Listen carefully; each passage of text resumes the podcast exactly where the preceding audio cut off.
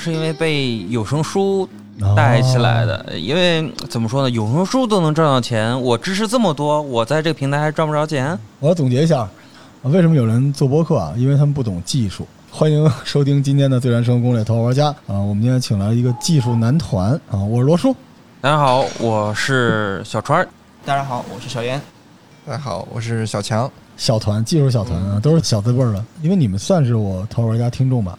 那是是的，但是其实也是我认识的人里边技术最强的人了。在听节目的过程中，通过我们的交互，最后他们决定自己做播客。我也不知道为什么，我这播客是特别容易播种嘛。怎么很多人听完我播客都是自己当了播客了？没关系，没关系。我们今天想聊聊跟技术有关的，想对传统播客说的一些事情。因为现在三位正在创业，挺有意思的。我一看创业，我就特别高兴。而且他这个创业，我们之前还密集的沟通了一阵儿啊。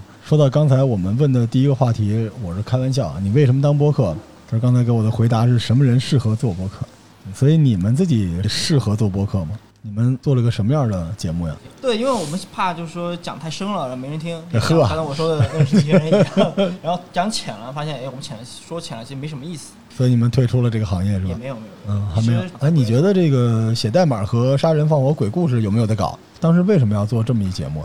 其实是在三个不同的年龄阶段，在每一个年龄阶段里面，我们都有自己的认知和自己的小时候，所以我们第一期节目其实就说的是我们小时候和现在到底有什么样的区别。你们这跟什么说深了说浅了有什么区别吗？我刚才以为是个教人做代码的节目呢。呃，不是，这不就是个闲聊的节目吗？我们前期就是以聊天为主，去探究每个人各自的隐私去的。好家伙，后期呢？后期没了。后期是因为。聊不下去了，所以就没录新的节目。真的太聊越没内容了，是吧？哎，你们这第一期都聊什么了？来了，我特喜欢小时候的吃过的东西，小时候好玩的东西，但渐渐的消失在这个历史和长河中的这些。这个节目听着很耳熟嘛，我们好像特别擅长录这个。我给你出一招，嗯，你聊你小时候见过的实体。尸体啊，对，大马路上被压得稀碎的，然后呢，不同的年代的尸体是不一样的。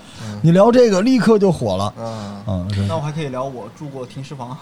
没有没有，你看小严，小严这边应该录录一下，他曾经用什么样的东西用追女孩子？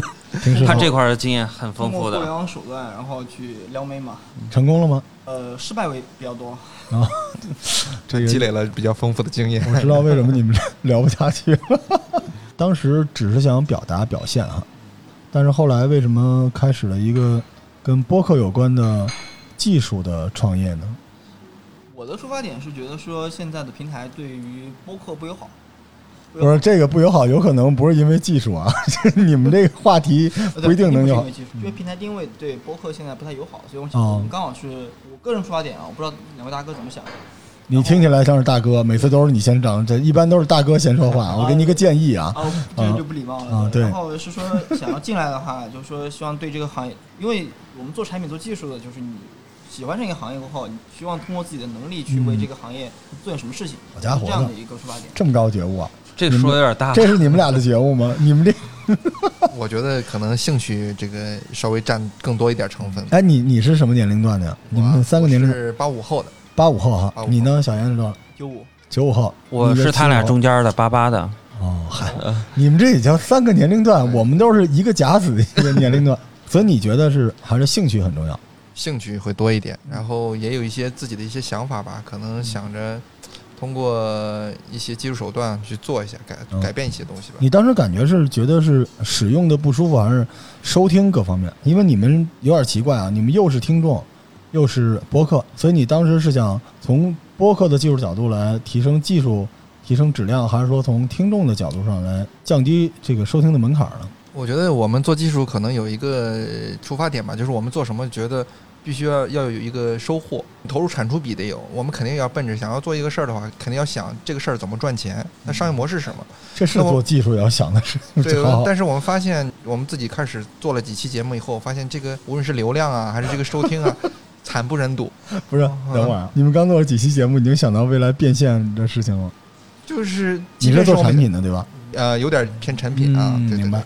就算是靠流量或者靠这种听众或打赏什么的，我们也想挣一点钱。明白，至少证明它是 work 的嘛，对吧？能走通嘛？对对对。所以你觉得通过技术是有可能实现这件事儿？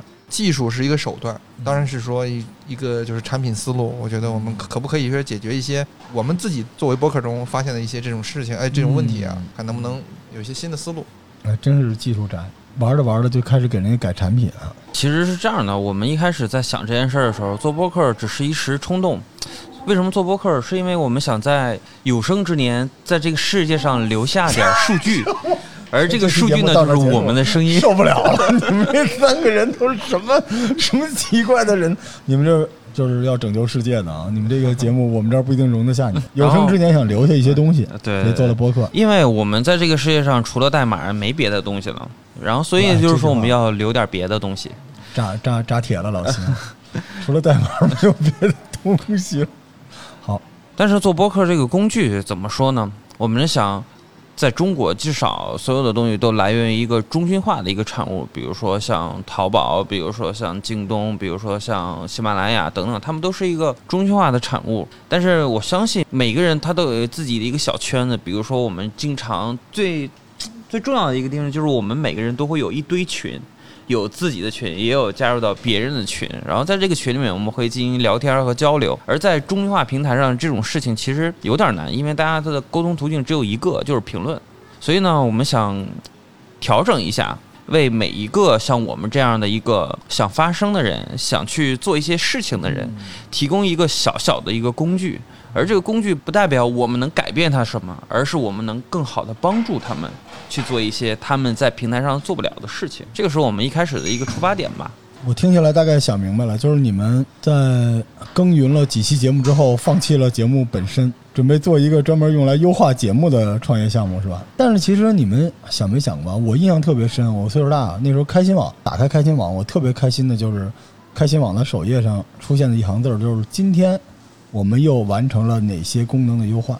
他们把他们的开发进度做成了一个 content，然后让我们大家去关注这件事情。其实，如果你们做播客的话，我个人的建议啊，当然你也可以把代码和杀人放火鬼故事放在一起了。但是，我觉得你们应该每天录一段这个 brainstorm，你的头脑风暴。今天咱们又怎么着了？然后遇到哪些问题？就是叫开发日志的。有声版这挺好玩的，就每天都录这个，一定会有人关注。到到时候我们给你推送一下喜马站头，让老于都能，他也不一定听。嗯，像喜马拉雅这么大的平台，它技术上的漏洞，我认为是有原因的。我不太相信是因为技术的缺失，它一定是有某种难言之隐，或者它在战略上有什么安排。但这件事同时也意味着是有新的机会。只不过这个机会跟它自己本身现在出现的问题之间不能叫互补，它不需要你补它，它可能只需要一个新的角度。但这个角度首先是可能技术上你们会觉得有一个必须性，但是在这之前，我觉得内容也别放下。开发日志真的是一特别好玩的东西啊，因为我还是上瘾啊。我原来逼着我们公司的技术团队每天给我录这个。这个其实我想到了一个形式叫日报，是吧？但是你们要激烈的交流，你们要激烈的冲突，因为实际上开发产品这些人在做这件事的过程中啊，会有大量的交互，而且是吵出来的。其实没有最终答案，我个人感觉，只有新的角度，没有对错。对很多人，他最大的问题是他觉得这个平台这是有问题。他需要我去拯救他，这就离死不远。很多东西都有它的道理，但我觉得新角度一定是有空间的吧。但说回来，你们这个面纱再接一点吧。你们想做一个什么样的东西？你们脑海中这是一个给播客用的东西，我听起来对吧？其实是服务于他们的。我们这个工具首先能帮他做的最简单的事情，就是把内容传播出去。而这个传播的人并不是由我们来完成的，而是由他自己的朋友圈啊等等这种方式，然后进行传播的。而我们是承载他这些内容，并且让他的听众能在他的音频上直接去做一些小的调整。比如说，我可以去发一段截取一段，我们叫音频截取功能。明白。截取一段他感觉特别有意思的话，然后把这个话当做评论内容发出去。也就是说，用播客的声音，然后去发一段自己的评论。你这个特别像有一段时间出的各种视频优化类的软件儿，就是把一段电影视频里边切一段出来做一表情包，就在原有的声音基础上再加工。但它是一个方便用户运营的东西，但刚才不是说是更方便播客，是因为这就更私域化了，对吗？在私域化上，我们提供的东西不只是干巴巴的内容，内容只是用户来的一个原因。另外一个最重要的就是说，播客和用户之间怎么能在这个平台里产生互动？任何一个平台，如果它是一个死气沉沉的一个一个表达的话，它是没有办法吸引用户你每次来的。一个私域流量，如果没有一个人经常在里面去作为一个说的不好听叫搅屎棍儿的话，你很多东西是其实没有办法表达出来的。我们想做一些好玩的一些功能，让播客和用户之间距离更近，然后让他们能在一个工具上能把这个东西玩起来。这东西直接卖给西马的是最好。你没发现现在西马已经有 show notes 了吗？我最近开始反感“私域流量”这个词儿，因为很多人之所以没有私域流量，是因为他不配。在大平台上，即便都是自己当一个公共汽车，也总有人上下车。但是当你自己开了一个车，你不是公共汽车的时候，没有人上，它有的时候是一个陷阱。它缺少的是一些运营这种私域流量的一些手段，嗯或者说它播客这个圈儿，我觉得最大的问题是没有好播客。实话实说，但是因为我们这些人在其他的行业，我知道各位也都在另外的行业啊，做的都非常好。就我们跨界过来来到播客这个圈儿的时候，你会发现它不专业也不职业。这个圈子里边真正好听的节目就是万年不变的那么多。如果你通过服务于一个播客，可能让他感觉更能有私域流量，就是你在他头顶上挂了一个萝卜，挂了一个香蕉，让他追着那个跑。但实际上，有些人他不一定能做到那个。但是这个话题是另外一件事儿，比如说 RSS 这件事情，之前很多播客他也不太关注这个东西，肯定是更方便于大家直接去伪存真去订阅啊，更省事儿啊等等之类的。但是 RSS 技术底层还有另外一个逻辑，我记得播客应该是 RSS 的二点零嗯做播客对吧？它一个特别诡异的东西，就是它只是一个源码，它甚至都不是一个推送技术。但是问题是，你的节目配 RSS 吗？你的节目很好，但是我为了遇见这个节目，我中间要走很多关，看到很多垃圾信息，或者说我可能会错过你。可能我的点在这个地方。你们觉得通过一个软件，它其实这个软件是一个 buff，就在原有的基础之上，它是加成。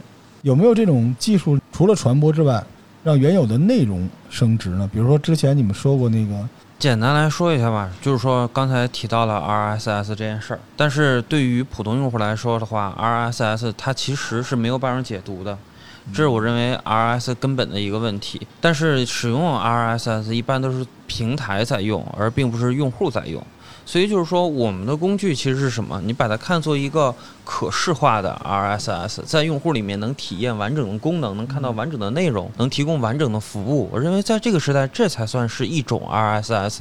一个播客，它已经不是一个录音的人了，一期音频节目也不仅仅是一期音频了，它可能连封面、关键词里边的介绍、嗯 show notes 中间的断点，甚至购物车，甚至包括运营发在哪儿、什么时候发，这个我觉得是确实是有帮助的。因为你们现在做的事情就是让这些事情看起来更简单，因为很多播客他是不知道还有这些事情，他甚至连录音质量他都监控不了。但如果当他知道的时候，比如像我们在做运营的时候，我们专门得招人来做，就是把这些东西都打进去。但是你们的产品可以更简单一点儿。说这个时代是一个是最好的时代，原因就是它的技术的基础建设已经相对完整了。在这个相对完整里面，我们首先可以就是说讨论支付闭环是怎么来做的，然后另外一个就是音频的内容是怎么来把控的，用户到底喜好什么。这个都是可以通过技术的方向去来解决的。比如说，我们可以把你某一个播客里面对于所有平台的数据，我们可以做一个抓取，然后做一个分析，然后给你一个更直观的一个反馈。人家很多播客做内容的时候，做一段时间可能就迷茫了。迷迷茫的点是在于他看不懂数据。因为看数据和看得懂这是两回事儿，他没有办法从数据挖掘出来他的音频到底给用户什么样的感受，用户为什么去喜欢它。而对于我们来说，我们可以帮助他更好的去理解数据，我会更直观的告诉你这个数据代表的是什么有么。多直观？上面写着傻，或者滚。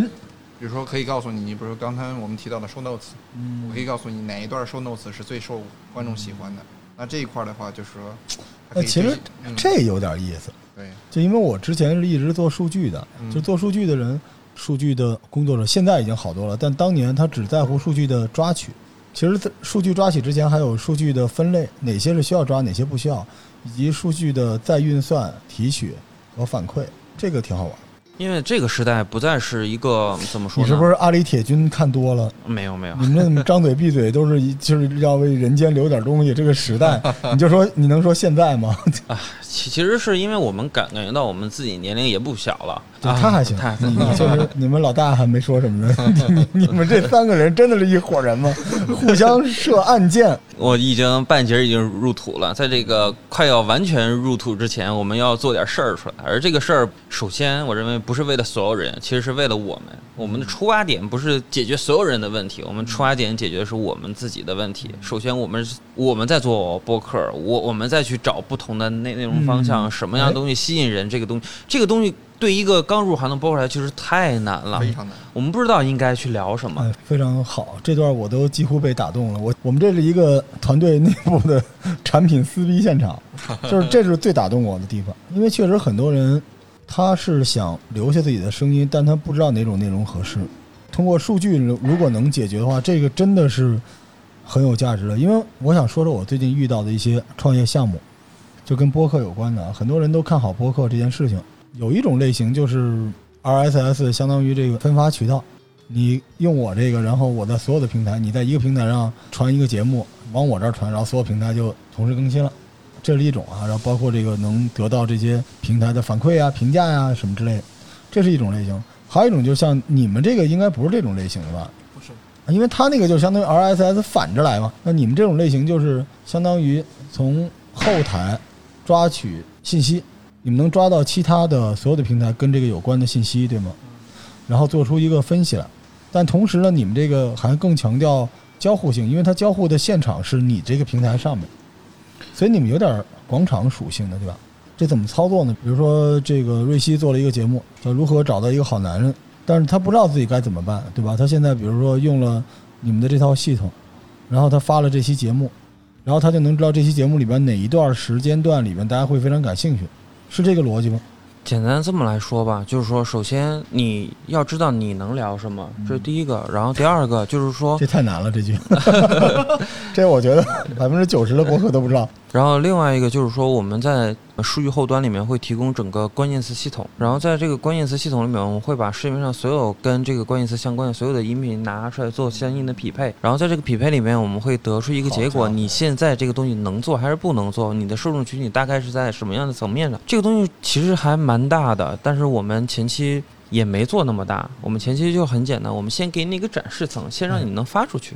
其实我觉得这个再往后发展，你可以做一个播客的画像，我因为你们有这个能力嘛，在他的几期节目之后，他的画像他能做什么，不能做什么，你就知道，然后用这个去匹配你们从网上扒回来的数据，可能是能给一个精准的建议的。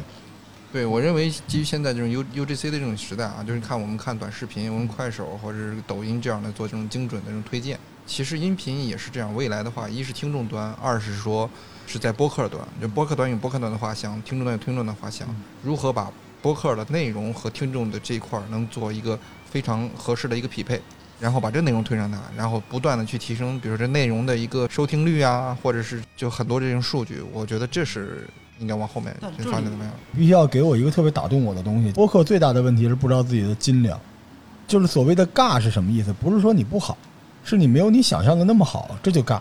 听节目不怕蠢，不怕丑，不怕燥，不怕坏，就怕尬。所以其实你这个节目到最后，你会告诉一个人说你不太适合这个，但是你这里边这些地方你适合什么？这个其实挺有意思的。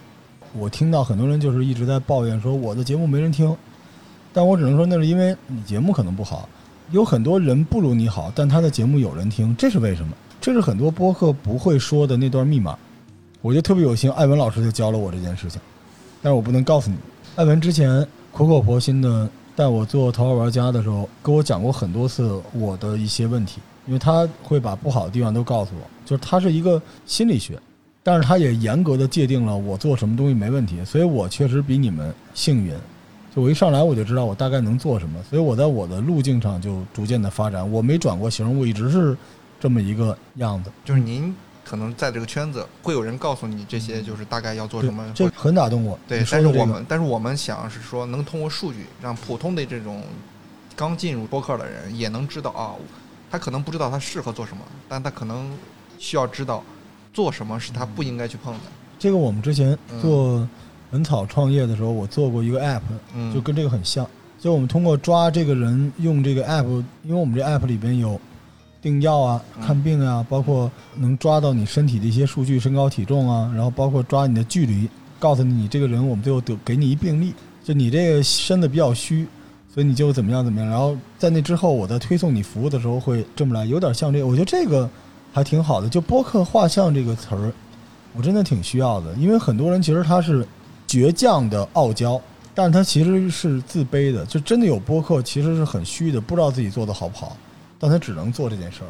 在众多平台里面，其实我认为播客现在算是中小播客，算是在夹缝里面生存着。但是在这个生存里面，还是那句话，就是用户喜欢听什么，其实他们只能说，他们认为用户喜欢听这个。就像我们一开始做播客的时候，我们说我们做我们聊聊我们小时候和现在之间到底有什么差别。我们认为，哎，这个肯定有有人会听啊。但其实实际上并不是这样的。就是说，我们一开始在定一个内容方向的时候，没有数据支撑的时候，其实我们可能定的不是那么精准。哎，你知道他们为什么不爱听你们讲小时候的事儿吗？为什么呀？我们也很好奇。你们的数据没告诉你，你们数据只告诉你们你们适合讲什么，没告诉你们为什么不适合。我跟你说，这事儿还挺简单的。但你可以把我跟你说这写到你们的代码里，就是因为。他不喜欢你，他就不喜欢你的童年；他喜欢你了，他就喜欢你说的所有的东西。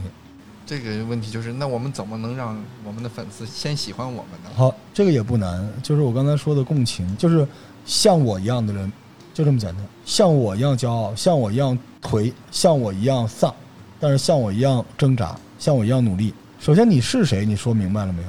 就比如我听你给我讲故事，你就是一个码农，或者你是一个宅男。或者你是一快递，或者你就是一个每天向往着爱情生活的一个单身狗，已经脱发了，已经五十岁了没有？就你先说你是这个人，然后你就会吸引他有这种经历的人。这件事情数据不会告诉你，共情是一个特别特别重要的事情。所以很多人觉得这件事情是 content 能够解决，它不是 content 能够解决的问题。播客的核心是这个，所以你知道你的这个计算逻辑之好，就是是一个结果，你知道。就如果你不知道我说的这段，你依然能找出欢迎你的人，那你走那条路线一定是没问题。我说的这个可以让你逃一下坑，但在录制节目的过程里边，一定要清晰的告诉他们你是谁，让他们找到他们安放自己的感觉的那个位置。很多人录节目你就是不喜欢，而有些人其实讲的不好，你就是喜欢，为什么呢？因为他可能跟你一样是一个做开发的人，回家只有一碗面，他可能是这样。或者他可能跟你一样，就是每天都是这个时代 怎么样，就这个心比天高，但目前没有那么好的机会，他立刻就能感同身受，在这个基础之上，你讲的东西就可信。播客的所有的客户端，非泛用型和泛用型客户端，大家都太强调这个节目内容源了，太强调一组代码了。任何的一个 IM，现在可能都不这么说 IM 了，任何一个这种社交的东西。对于这个播客本身的介绍都远远大过所有的播客的客户端，为什么呢？是因为这些平台，他不想你分流走，但实际上这是不可能的。所有人只认人不认节目，艾文老师随便录个节目立刻就能火，而很多跨行业降维打击的大 V 到这儿说话没人听，大家只认人，在这个行业里面，你就是我的超级英雄。我们在做的这件事儿，其实。我们最先考虑是我们怎么来用这个工具，因为我们要从自身去出发，因为我们没必要覆盖到那么多的人。这这个特别可信。然后第二个就是说，我们在用这个工具的时候，我们要有自己的总结能力，因为所有的东西，不管我们的输出方式是什么，但是我们要知道我们内心在做一件什么事儿。给你一个 slogan，你们这是唯一一个可以帮助播客变好的工具，所有的客户端都让播客变红。但实际上，他最大的问题是他不知道自己是什么。你知道这个世界上就二十多种内容，但是哪种适合他，你们是能告诉他。就如果你给他看很多数据，很多人是看不懂。你像我老婆做淘宝千牛，我们买那个生意参谋，一年一万多，他就是看不懂，不是白买了。但懂的人就能看懂，因为那个生意参谋告诉他，你这样产品跟别人一模一样，但是你取了他的关键词，就比他的关键词搜索提高一倍，好凶残吧？你只要改了。搜这个东西立刻就是你的，它是一个播客的参谋，但实际上你们这个比这个要凶残啊！你们还有私域流量，对吧？你们是让用户和播客直接在你们的平台上就能交互。对，其实在这里面我们一直在思考一件事儿，要不要去做一个具有这样能力的一个 APP，然后就刚才说的那个广场的那个事儿，其实我们一直在思考，到底要不要这个东西。如果我们做了广场，那所有的流量都需要我们自己去拉过来，这样的话我们才有一个循环吧。目前听起来更像是一个特别好的插件，其实足够好，插件是足够好的东西。我们刚才聊过，现在有一些是专门服务于这种非泛用型播客的工具，这种工具独立也很厉害的，它单独的价值也很高。我觉得，而且还有一点，如果你广场上的太早的话，你就让用户做选择了。这个也是我们前期一直在思考的事情。其实我们前期一个是以一个通用型的客户端去解决 iOS 和安卓的一个方案，然后另外一个呢，我们也在做相应思考，就是浏览器的插件到底做还是不做。我们在听音频的这种闭屏场景里面，其实我们是很少能和用户去做相应交流的。是。但是我们电脑里都会有一个浏览器，而在这个浏览器里面，我们可以通过浏览器的这个层面，给用户更多的一个交互方。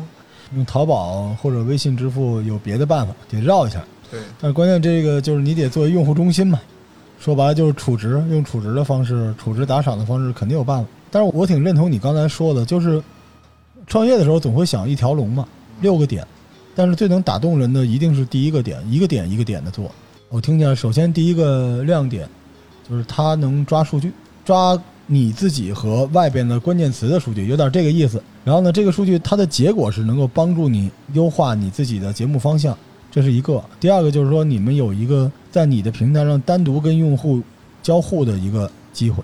第三个就是，其实你们是已经开始着手准备付费这件事情了，对吧？付费这件事情早晚大平台会打穿，现在是有条件开放。但是不一样，因为分成肯定你们是更合适的。比如现在我不知道小宇宙啊，但我知道爱发电，爱发电要的非常低，它跟你们阶段不同，但是它现在可能会跟你们走到同一条线上。但爱发电遇到的问题也是没有流量的问题，所以你们在一开始千万不要遇上这个问题。如果是我做这个程序，我现在我会把它做成一生意参谋，我就想要他告诉我我的节目或者这个市场上现在什么节目最好，这个真的非常狠。几个播客的群里边，我为什么还在那个群里边？是因为我想知道大家在录什么。但是我非常麻烦，因为我每天听到了很多很好的选题，结果我点进去一看，没什么人听。这个当然有复杂的原因，可能它本身知名度或者是平台。但是实际上，我想知道的是，到底现在什么是大家比较关注？但是我又不想蹭流量。就现在我觉得很蠢，录什么乘风破浪的姐姐，录什么月下，不太想蹭这个东西，你知道？所以反过来，那除了这些东西，还有哪些方向是比较合适的？我想要这个。其实就跟这个叫播客参谋似的这么一个东西，而这个东西既然是参谋，就需要你的数据在上面跑。那既然你在这儿也能跑，你们又是一个 RSS 打底的东西，那就你也没有排他性嘛。那就你在这儿也有，在别地儿也有，但是你这个平台能不断的提供它技术支持，那我当然在这个平台了。我在大平台只能看见有多少人收听了我的节目，而且完播率我根本就不信。完播率的算法是有 bug 的，有严重的 bug，而 Podcast 后台又不给我看。所以，我如果能通过你们能够看到自己和别人的一个公共信息，你知道怎么收费吗？你们这个本身这服务就值钱，我一个月愿意掏一百块钱买这服务。有人告诉我什么节目好，以及告诉我我的节目哪儿不好，它就值这个。为什么？它就是现如今最值钱的一个服务，叫缓解焦虑。然后在这个基础之上，如果你开放说我在这个平台上能够跟我的用户交互等等，这些东西 OK，我不会觉得是因为其他的大平台交互不够。为什么呢？不要比着这个打，是因为大平台的交互不在大平台上完成，是在微信群里边完成。你看起来大平台上有漏洞，但你做出来这个东西被人比较的时候是比的微信群。如果你比不了微信群，你这种交互它不会有那么大的需求。你的目标是有人下载，还是有人上传，还是有人点击，还是有人停留？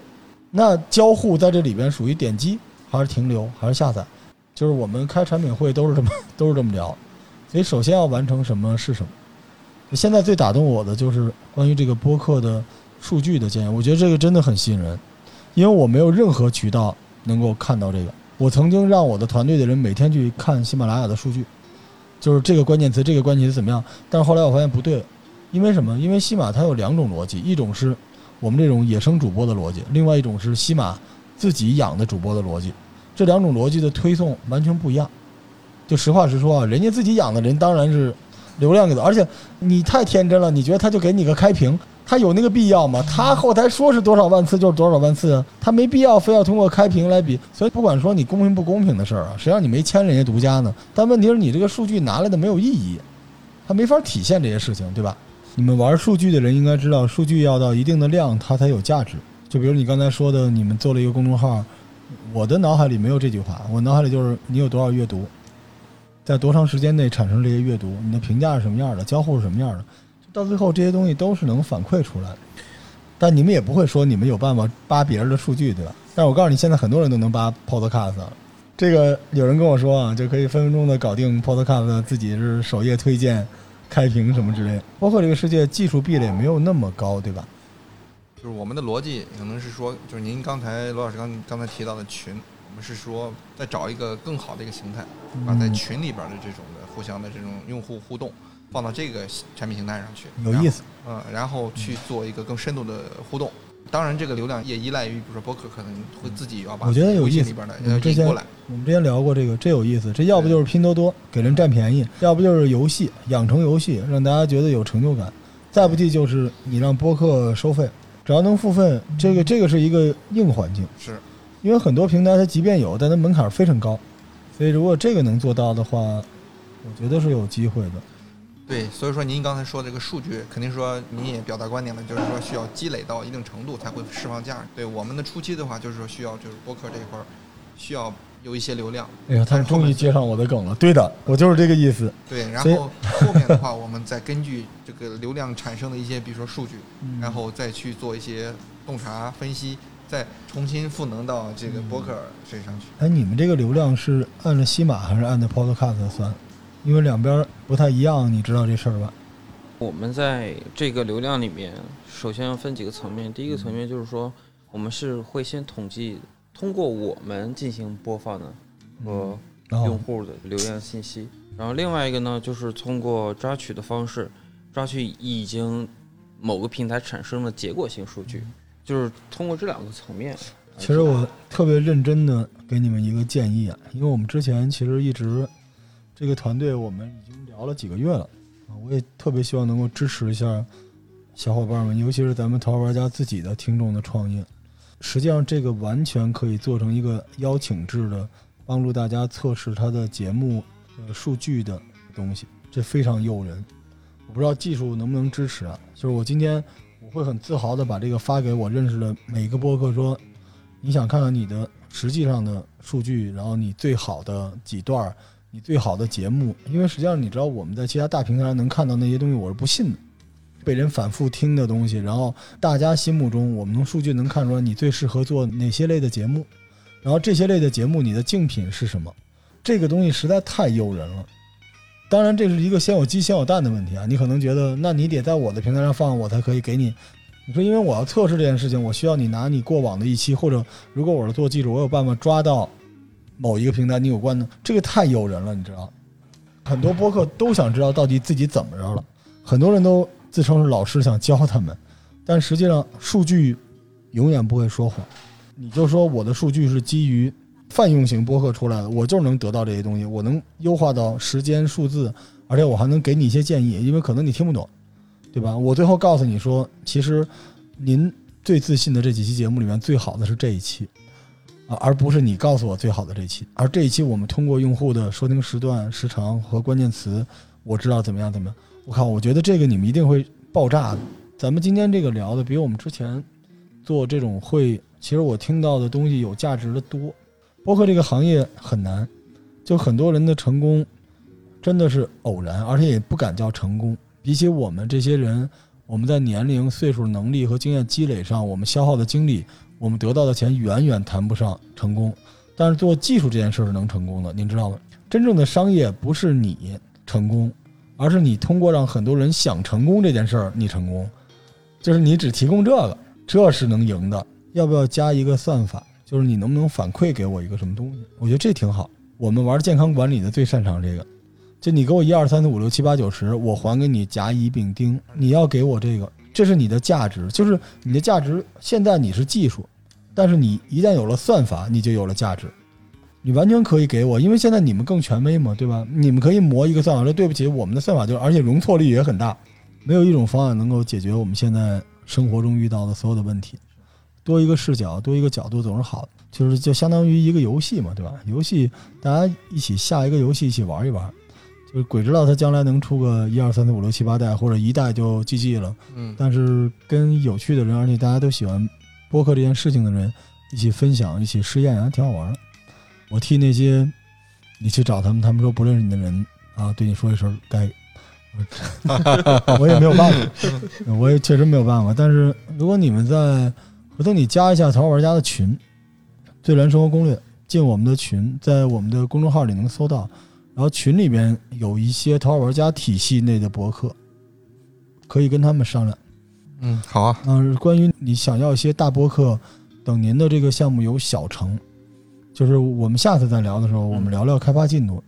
但是我提的需求就是一个简单的机选的一个建议，就是你们可能剩下的那些东西都是第三步、第四步，但是目前这个数据能够说明问题的，一个是 Pod Podcast 取的数据，一个是你们这个。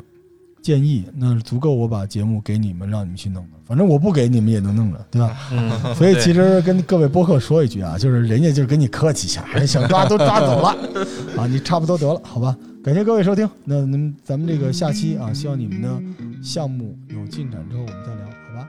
谢谢大家，拜拜。好，谢谢。